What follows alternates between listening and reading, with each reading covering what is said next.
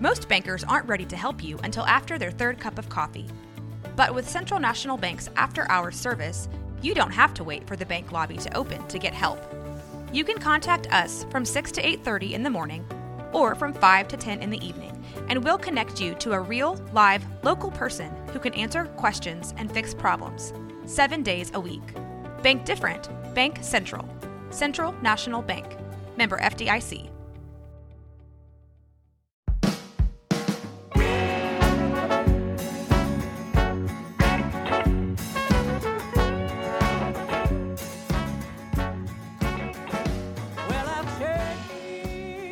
Hi, welcome to Retro 20 on Flipping Dreams. I'm your host, Heather Renee May. And this is the perfect episode if you want a reminder of the last 10 episodes, or if you've never tuned into Flipping Dreams and you kind of want to know what it's all about, but you don't want to make the hour long investment.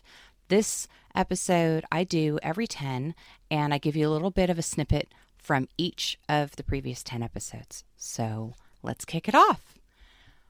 First episode, number 12, which was Joyful Pride with Elena Thurston. Man, this episode, um, I was just really just empowered and just grateful for the heart that Elena showed and sharing her story and being brave and fearless and uh, just showing us that, you know, it's never too late to make changes to so that you can live your best and happiest life. And honestly, it's the best thing you can do for those around you. It is not a selfish choice, it is a necessary choice. So, uh, Elena, if we remember, she uh, is an inspirational speaker and founder of the Pride and Joy Foundation. She grew up in a turbulent home, like most of us, joined a conservative church as a teenager, and put herself through college married, had four beautiful children, and then realized that life 2.0 was going to be quite a bit different.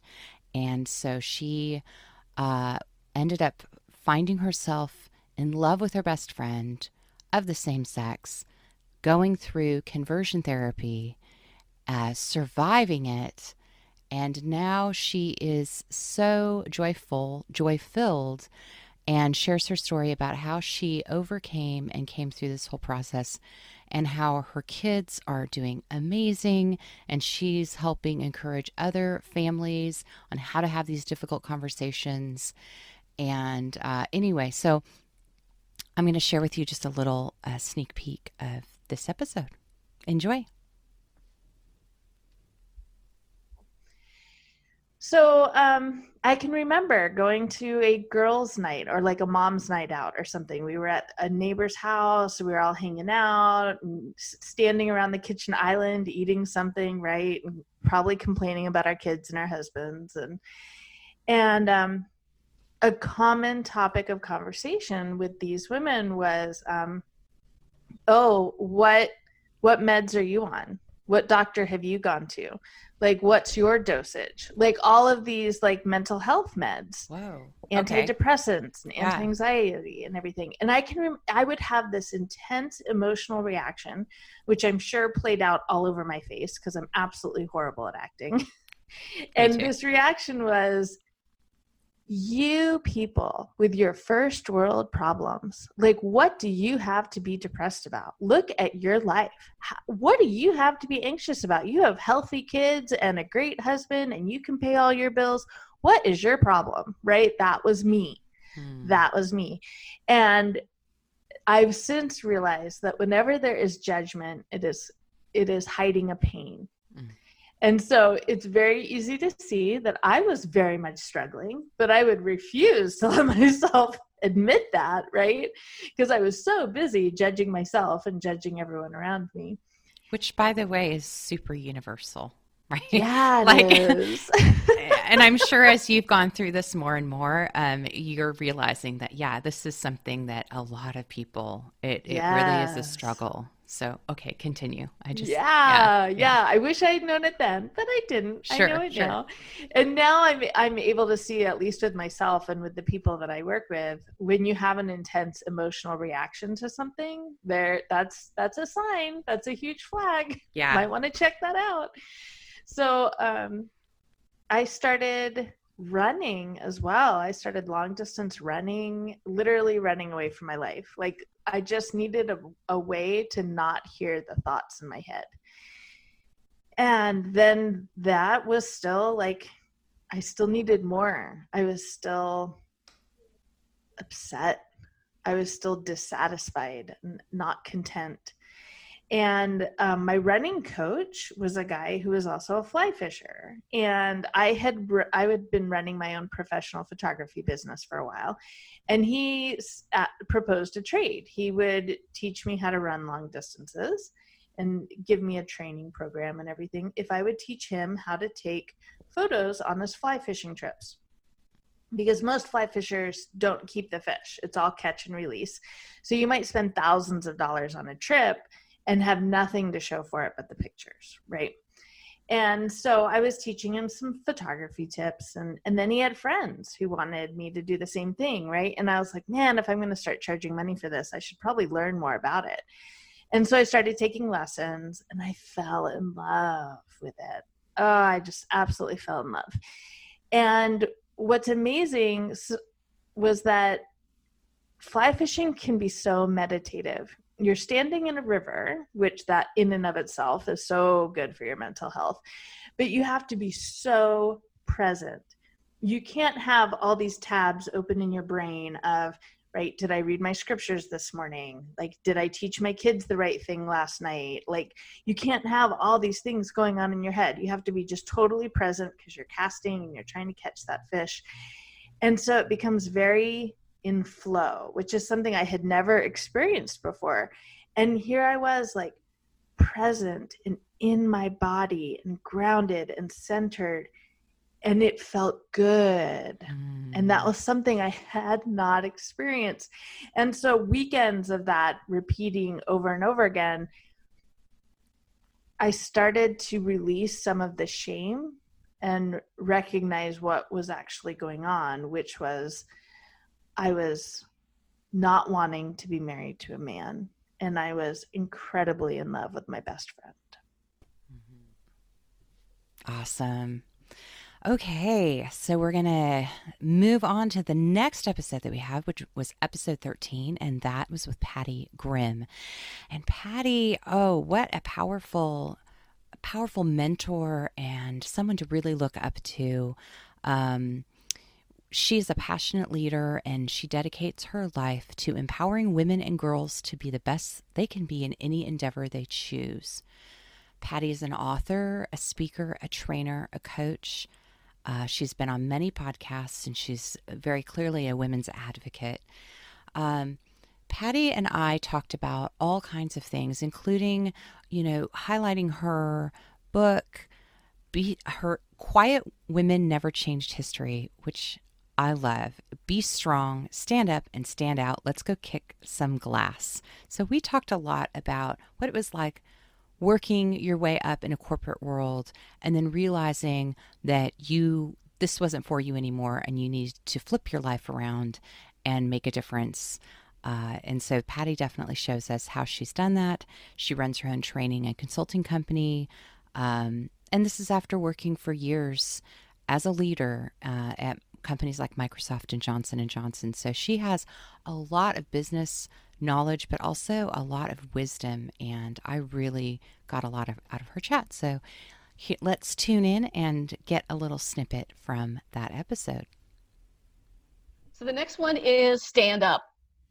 So in order to stand up, you have some, you've got to have something to stand on. You need some kind of a foundation, just like a house needs a strong foundation. You can remodel your house a thousand times. You can add rooms, change rooms, knock down walls, even take the whole thing off. But eventually, you've got to have that strong foundation. That foundation for me is having a personal leadership vision a statement that you actually use to make career and life decisions. And I tell people how to do that in the book, but I'll, I'll give people a little bit of a hint now. Is you can have a vision board, which are great but I want you to have an actual vision statement about who you are and the kind of leader or person you want to be, you, the kind of legacy you want to leave in the world. So I tell people take out your favorite pen and your favorite journal and go to your favorite place. Mine is always around water. Right, so I'd go to the beach or I'd go to the Lake Washington when I was working um, for Microsoft, and I went through my crash and burn moment, my rock started rock bottom, and I lost who I was. What helped me fail, what helped me fail forward from that situation and be stronger than ever was refinding my personal vision statement, mm-hmm. which is to make a difference and empower women and girls to be the best they can be in any endeavor they choose. And so, what I want you to imagine is go to your favorite place with that pen and journal, and imagine you're on your favorite show, podcast show, five years from now and you're surrounded by your friends and family and everybody who worked for you or worked with you, all your bosses, all your peers. And I want you to imagine on that favorite show. Mine used to be the Oprah show, now it's the Ellen show and could be any show on your on your radar. And sitting there with all these friends and family talking about me in 5 years, the kind of leader I am. Of things like she made a difference, compassionate, strong, passionate, uh, you know, strategic thinker, good decision maker, trustworthy, integrity, honesty, always tell you the truth. Made it kept coming back to made a difference, made a difference, impacted people, helped people reach their full potential. And so do this a couple of times. Go spend a couple, half an hour to a, maybe an hour their first day. Go back again over a couple of courses of another couple of days and refine that and then get it down to about 16 words. So vision statements about 16 words that you can use to make career and life decision combined with your strengths. And so how I use this is that when I failed and was sitting on the bathroom floor in tears, mm-hmm. not able to get up and go to work to the job I loved, traveling the world and making a big difference, I couldn't get up off that bathroom floor. The thing that got me back up was I need to live my vision and not try and live someone else's vision for me. I had to be me. Okay. I hope we're all inspired to go kick some glass and uh, let's just move right into our next episode, which was episode 14 with the beautiful Diana Olynick. And I just was so refreshed by this ep- this episode. We had a very frank conversation about Diana's transitions. She uh, originally a native from Colombia. She has a beautiful accent, and she had dreams of becoming a journalist, but then ended up obtaining a degree in engineering, uh, in structural engineering, and then she moved all the way to Canada, not speaking French, not speaking the language, and uh, ended up becoming an engineer there for years, but it took her years to work in her field. And that was something that was um, a real test to her patience and her faith. Um, she also, so she not only had to navigate the language, but she also had to be patient while she worked through in the banking industry, had a family, and then ultimately, years later, became an engineer, and now she is an entrepreneur. But some of the things that she highlighted in her talk were about minimalism and the importance of following your life flow and how alchemy is all around us and has the ability to shape our lives for the good. I really love she's she has just such a beautiful positive outlook and I think you'll really enjoy. Let's tune in to a snippet and see what Diana has to say. Alchemia. Alchemia is alchemy in Spanish. So, um, and also success, because although everybody thinks that success is something that you can get, it's kind of like the word almost implies success is there in the future. Nobody knows, not many people knows. Uh, I always ask in my in my podcast, what is your definition of success? And the purpose and interestingly enough many people have came like to say in the, their conclusion is that success is something that we already have so it's mm. beautiful even though we kind of initially think in success is something when i am you know have this money or have these expectations but many people if not all have realized and said right there at the moment when i asked that question success is is is um now is happening it's now. now. yeah success so it's beautiful because that. um that's that's why um the the name of the podcast was in order to extract from them what are their secrets to success but mm. what is beautiful that the life is showing again is hey the success is now oh beautiful. I love that. That's so cool. I was wondering about that word and how all of that played together. So thank you for sharing that. Yeah, so the, the podcast, of course, is available in all the platforms or in the most um, you know uh, popular ones that is apple podcasts spotify stitcher pocket casts anchor. Yes. Awesome. Ah so beautiful. So all right. Let's move right along shall we? Let's tune in. Our episode our next episode is episode 15 with Tash Turner and whoo what an inspiration. First of all, this woman is so beautiful and just, ah, I love her hair. but um, she is also really, really inspiring. And this was a talk I kind of needed to hear myself uh, to be encouraged as well. Um, we talked about passion pursuits, career pivots, her healthcare wake up call, and the importance of running your own race.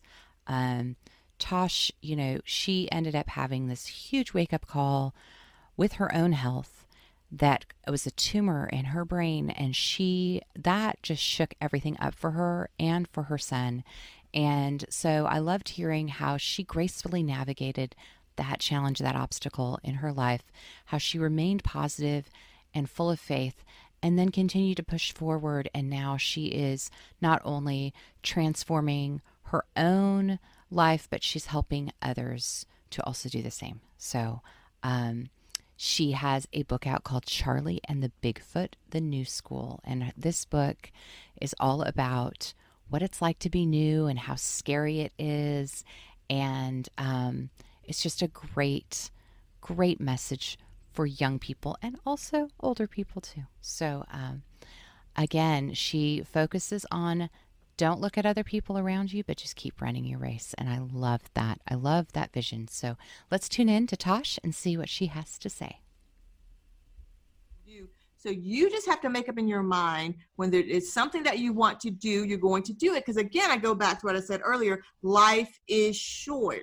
And when I say short is one moment you think you're perfectly healthy, and the next thing they do, they tell you that you have a tumor in your head. And that's that's the reality of life and don't i'm not saying that to scare you but what i'm saying uh, that um, what the reason i'm saying that is to tell you that you never know when what or how but the reality is you make up your own narrative you control what your life is going to be and mm-hmm. so that's every single day. You have to make an effort to decide is today a good day or not? Because no matter what, you can wake up in the morning and you accidentally stepped on your cat. That would be totally sad. Don't do it. But it could happen if the cat goes by and you, at the same time, you putting your feet down to the ground. So that's a bad thing. So the, the cat's hurt. You spill coffee all over you. You try to start your car, it doesn't start. You, you're late for work. All of these things are occurring, but guess what? You still are in control and you decide whether to turn that day around by having a positive attitude and you decide that you're going to um, make the effort for that day to be better. And that's just with everything. You are the person that's in charge of deciding whether something is going to be good or bad or deciding that you're going to step out and do something in the first place. You make those decisions no one else. And the other thing that i'll say about that is you are in control of your success so you have to decide what success looks like to you. And I think that's part of why a lot of people become very fearful and don't want to tackle new things is they think about what other people will think and say and they also think about how they will measure up to someone else. But again, one of the other quotes that I quote very often is run your own race. Hmm. Run your own race. So if you're looking at the other folks that are in the race, you're probably not going to win because you're focused on the wrong things. If you focus on you and focus on the finish line, then no matter what place you come in, it's a success because you finished.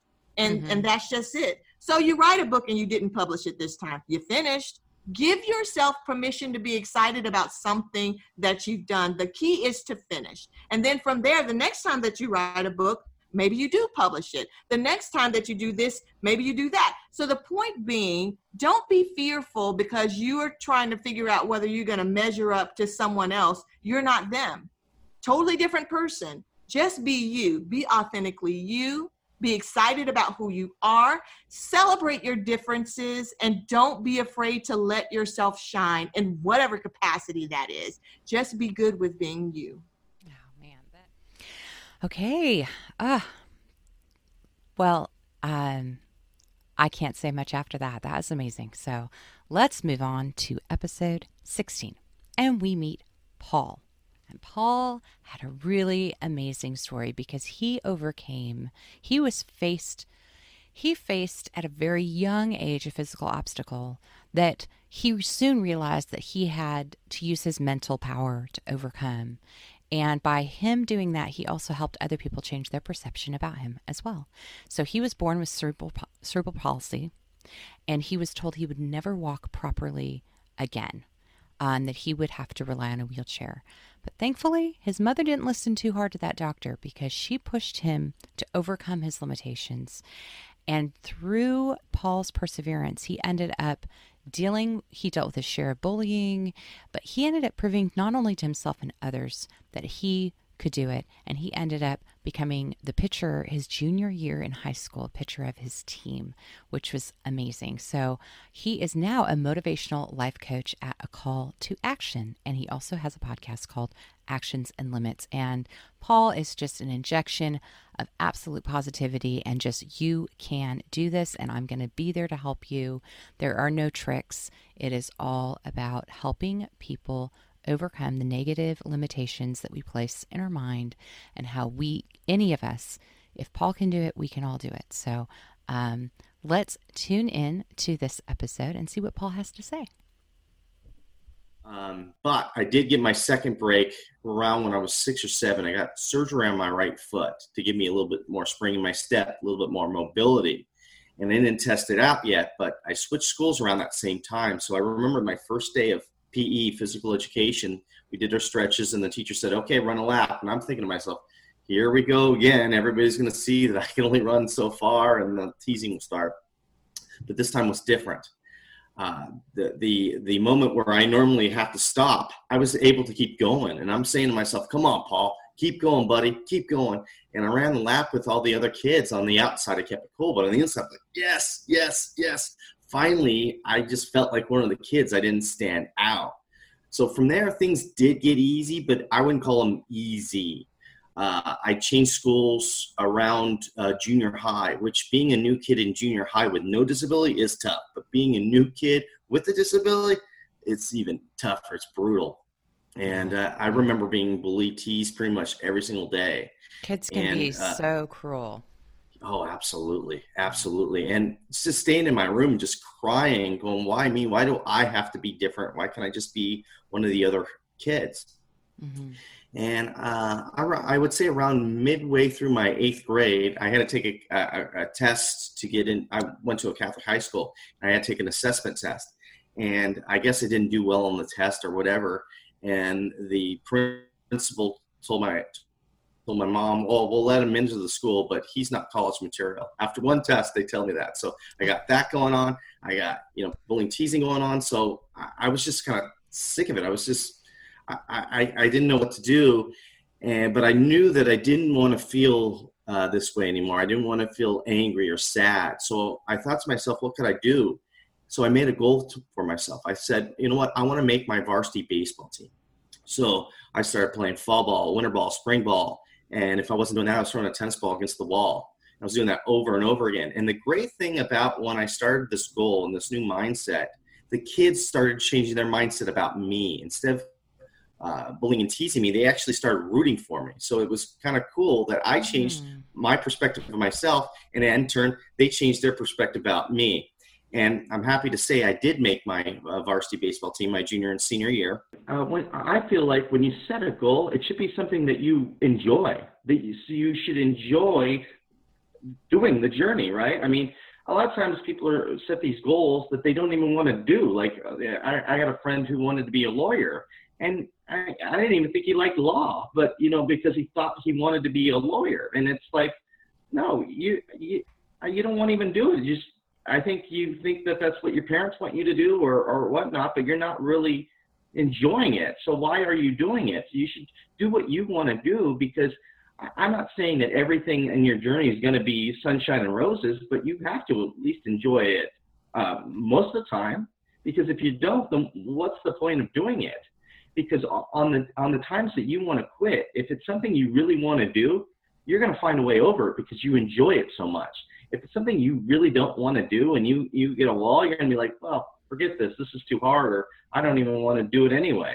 So it's important when you set your goals, it's something you truly want to do. And it and if you don't, you know, you set a goal and you decide this is not what you want to do, great, that's fine. You tried it, you don't have any regrets, you went for it. Now you'll try something new, and and that's the most important thing. All right. Well, I hope you were just as inspired as I was uh, by the, talking with Paul. I just I was very refreshed by that and just excited, and just felt like yes, we can do this. There, we all have those moments of doubt but uh, with someone like Paul in our corner, how can we fail? So let's move right along to episode number 17, where we kind of changed things up a little bit because we brought in Cathy and her worms. But honestly, don't let this talk fool you. We didn't just talk about composting and worms and how they'll change the world, thanks to Cathy, but also Cathy is an amazingly bright, funny, funny woman who uses laughter as therapy to overcome things. And, you know, you can't help but listen to this episode and not only be encouraged that we can make a difference in the trash that we are accumulating on this planet and, and reducing our environmental footprint, but also oh my gosh you just you can't help but laugh and smile when you when you hear her talk. She just is an amazing lady. So she has a lot of different projects. She has a documentary film squirm about worms. All of this were are we're in the show notes but let's tune in for just a little bit and see what Cathy has to say to us you know I, i've had so many wonderful um, uh, mentors and people that gave me these pearls of advice so that women's course that I was in, they would have uh, graduates come in and talk to us. And I remember, oh, so clearly, this woman came in. She was in marketing. She was a grad from the course, and she'd been in business for three years. And I was like, wow, I just want to be in business for three years. Oh my gosh, that's wow, three years, so great. And I could, was so excited about the idea of being in business for three years. Her advice was when you work at home and you're, you're it's just you there you are working on your thing your dream you know you're doing it sometimes you're not doing it because you're you're stuck in your head things just aren't working you're stuck she said if you're stuck and you have a deadline and nothing's happening get out of your house. Like just get out. Go for a walk you know go take a shower just like well, that's in your house but you know what i mean? Like get, go to someone else's house. Take a shower shower at someone else's house like go change your scenery so then you can have some fresh things because you're stuck you're something's happening and n- nothing's happening. Yeah um, that's really true. That's happened to me before. Where and and you feel it's counterintuitive because you're like, I have to get this thing done. I've got a deadline. It's not working. The computer's not, you know, and you're yelling at the computer and you're frustrated and you're like, I need to work harder to make it work. And it's so counterintuitive to like disconnect and and step away. But every time I've done that and I come back, I get it done twice as fast. Like it's yeah. just, it's like something just gets released. The energy just New starts to move. come in yeah new things come in. And i you know that's another piece i would really would love to emphasize is you know we've all been going along in our life and then uh we get this idea. And it's just like woo! And we get all fired up. We're like oh my gosh that's so exciting. Maybe for a business or a hobby just somewhere you want to go whatever it is it doesn't have to be a business. Something you get this idea and you're like oh my gosh that's so great. What most people do is they start talking about that idea in their mind. And it's like, oh, remember last time this happened, that happened. Oh, yeah, I don't want to look stupid. Okay, maybe I'll just shelve that. So we put that idea on the shelf and then we forget about it. And then we, you know, just get on with our day. I'm encouraging people just to go ahead. You get that idea, you get fired up. That's a message from source. that's from God or universe, whatever you want to mm-hmm. call it. That's a divine thing that was given to you, and it's given to, I say six people, but I don't know how many people around the world get that same idea where it's like, oh, that's so great, and everyone gets fired up. One person acts on it, and then later on, you're like, oh, that was my idea. Oh, I had that idea. Yeah, that person did it, and you put it on the shelf. So I want to encourage people to, when they get fired up, that's when your heart's singing. That's when you have to take action, like something. Just put something in place so that that can come to life. Because we need leaders right now. We really need people to step up. All right. Let's go out there and compost and make a difference uh, and laugh while we're doing it, huh? So, okay, we're on episode 18 already. Episode 18 was my first duo, Kabrina and Jimmy Budwell. And oh, we had such a great chat. But more than anything, I was just really blown away by the frankness of this couple, of the adversity they went through with Jimmy losing his job through COVID and Kabrina kind of taking the reins and being the breadwinner of the family and how that wasn't really received well by everyone, their friends and family. And even Jimmy didn't really appreciate what her business was about until he started working for her and how that really transformed not only their marriage but and their family situation but also their business is booming. So um, this was a really just a sweet chat with and i know that it's a struggle for couples. It's a struggle right now with everything going on. So uh, hopefully this is encouraging. Let's tune in and see some of the wisdom that jimmy and kabrina have to share with us. Really when I kind of noticed my wife started working hard was six hours after our daughter was born, she was on a conference call with one of the clients. And I literally like stood there like kind of with my mouth dropped and I was like, I can't believe you're doing that. Yeah, well, and we hadn't told anybody because I had this long email that I was going to send out that next Monday of, hey, you know, I'm going to be taking maternity leave. I'm, I'm due in about a month um, just to let you know this is what it'll look like. And we didn't get to that day because all of a sudden our water broke, and which has never happened in all four of my children. This is the only time that it ever broke by itself. Yeah. And we were like, okay, well, this is different. so we had baby. Baby was a month for NICU. Came home. I was trying to find a job where I was going to make make the mortgage and then and then COVID hit, and quickly overnight, I literally became a stay-at-home dad, with Kabrina working her butt off to help maintain us so we could stay in our house. Mm-hmm. Mm. Like for me, like I, I was I was scared beyond all reason. And then I was like, well, you're watching the kids right now. Don't apply for crappy jobs, you know, because that's not going to help. And I was like, well, watching the kids shouldn't be that hard. And literally, I found out how hard it was. It was like working from the moment you got up to the moment you got to sleep. Uh, and literally during this whole time, I'm watching Kabrina get up early, working on her business. And she's like, Jimmy, I'm doing this with my business. I'm doing that with my business. And I was, she didn't know it, but I was listening in on her conversations with her clients. And I literally like it literally like I was taken back and I said, Kabrina has so much more leadership skills and knowledge based skills on business than I ever did. I mean, from a woman perspective, I know one of the biggest things, especially that we started out with, is sometimes your spouse is not supportive. And it's because not necessarily because they're a bad person or any of that. It's because they don't understand how this world works and that it is possible to make money doing this. We have a bad taste yeah. in our mouth from other businesses that were considered remote that didn't do it right and mm-hmm. that still don't do it right. And it's one of those things where you have to show them and be understanding that this is a totally new world for them.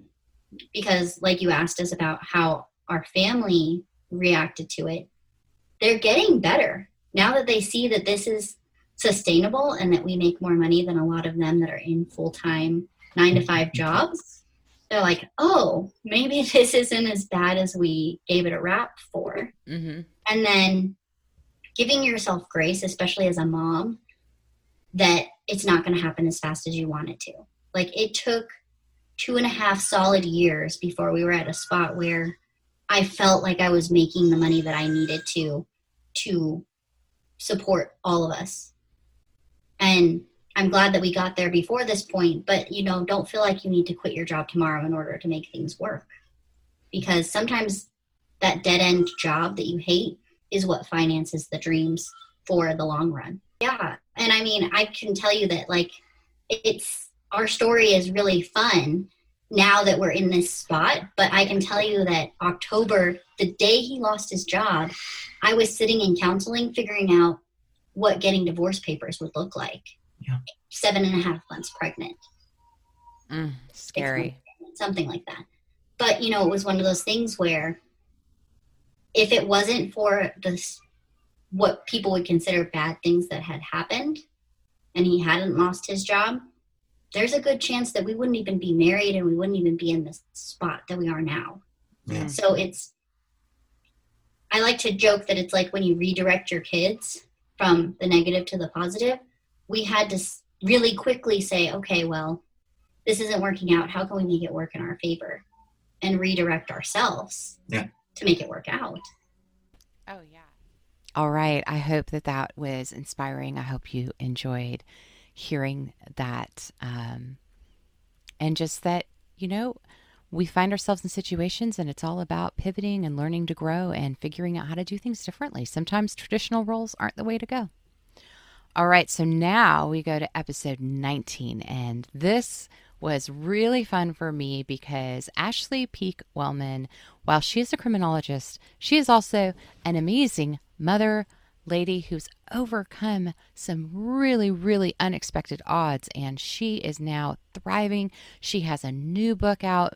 My friend Fresno, the girl who dances with skeletons, where her daughter Reagan takes kind of front and center on uh, the main character and is Fresno's friend. And you just, oh, this talk has so many laughs and also so many like, oh my moments. Um, I just really, I felt like I instantly, Ashley and I were buddies and like we'd known each other forever. Um, she is just amazing and and I also love her passion and compassion for working on cold cases and trying to help people solve the unsolved mysteries of their loved ones. Um, I think that that's something that's just so powerful. So um, tune in to this episode, but let's take a little peek and hear what Ashley has to say for us.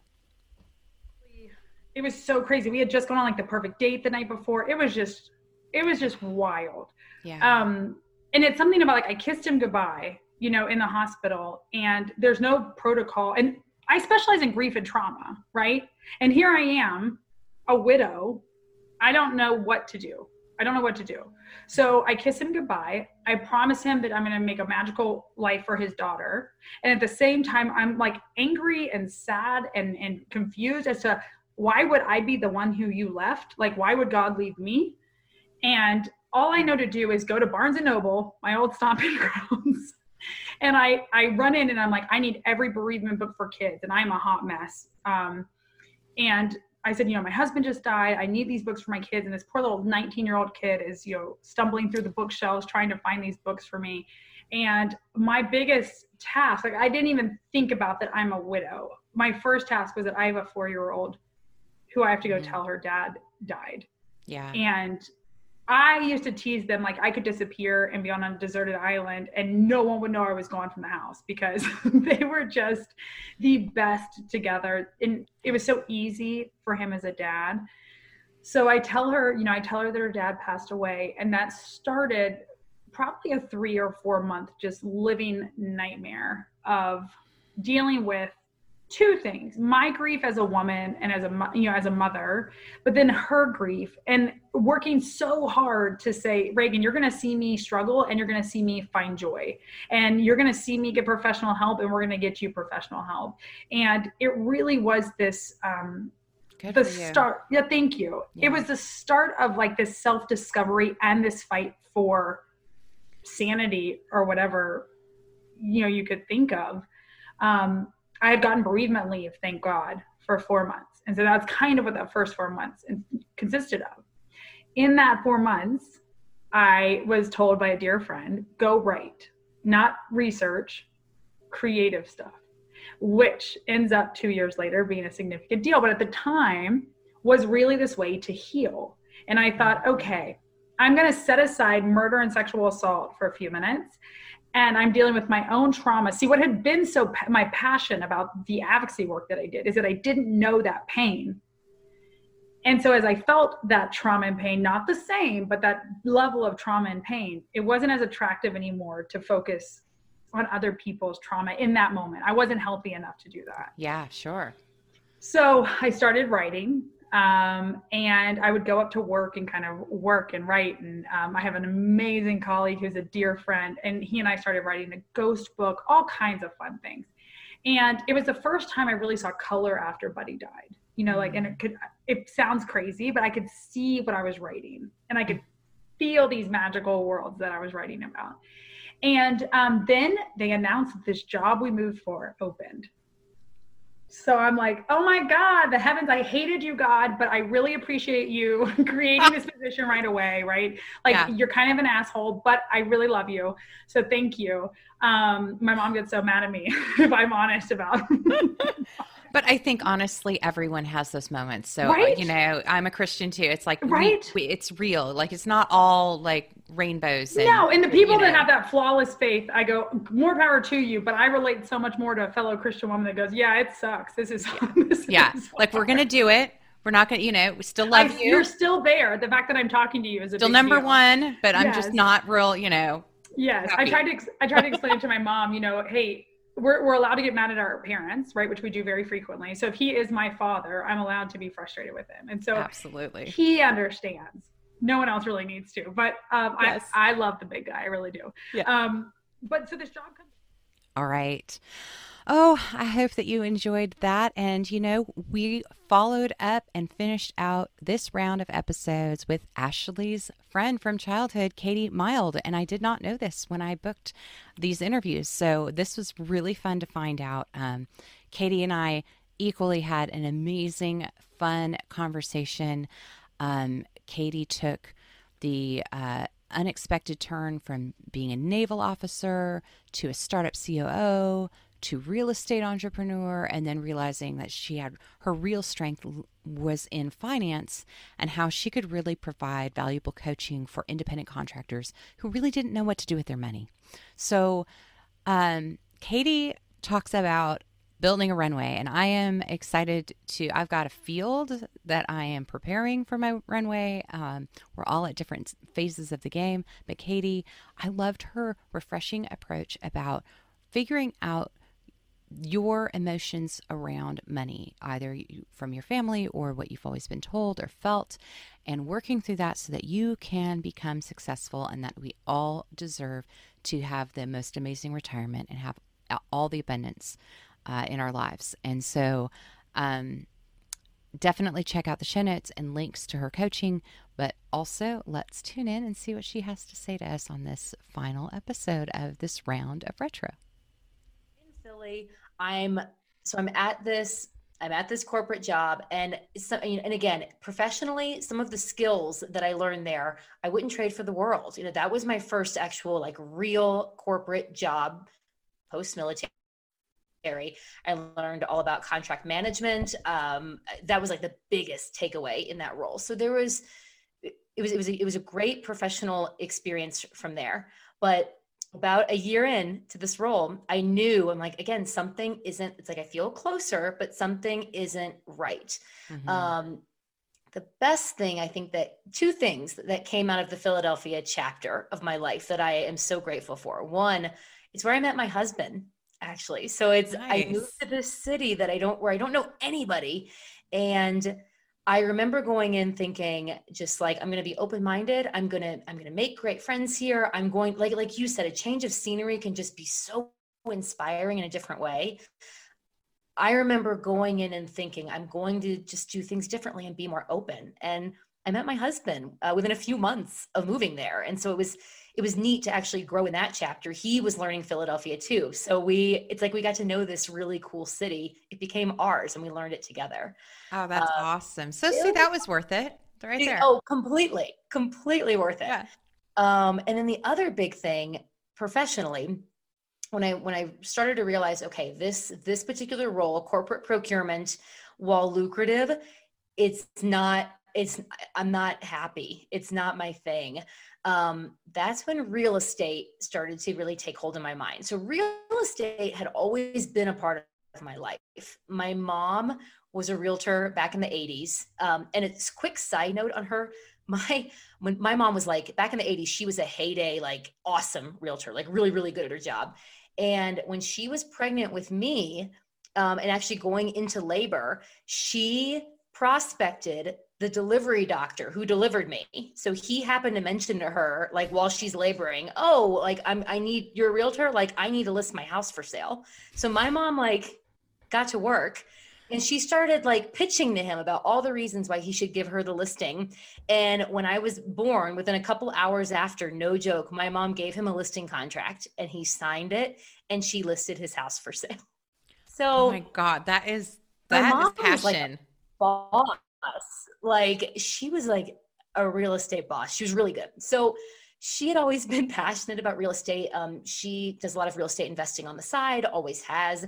So I I grew up with real estate kind of always being in the background mm-hmm. of life, right? Like my mom had rental properties and that kind of thing. So I it was always an interest, but I didn't really think it could be something that I could do full time. I, I don't know why, but just I just thought, well, you know, it's kind of like a thing in the background, but it's not going to be a full time gig. Mm-hmm.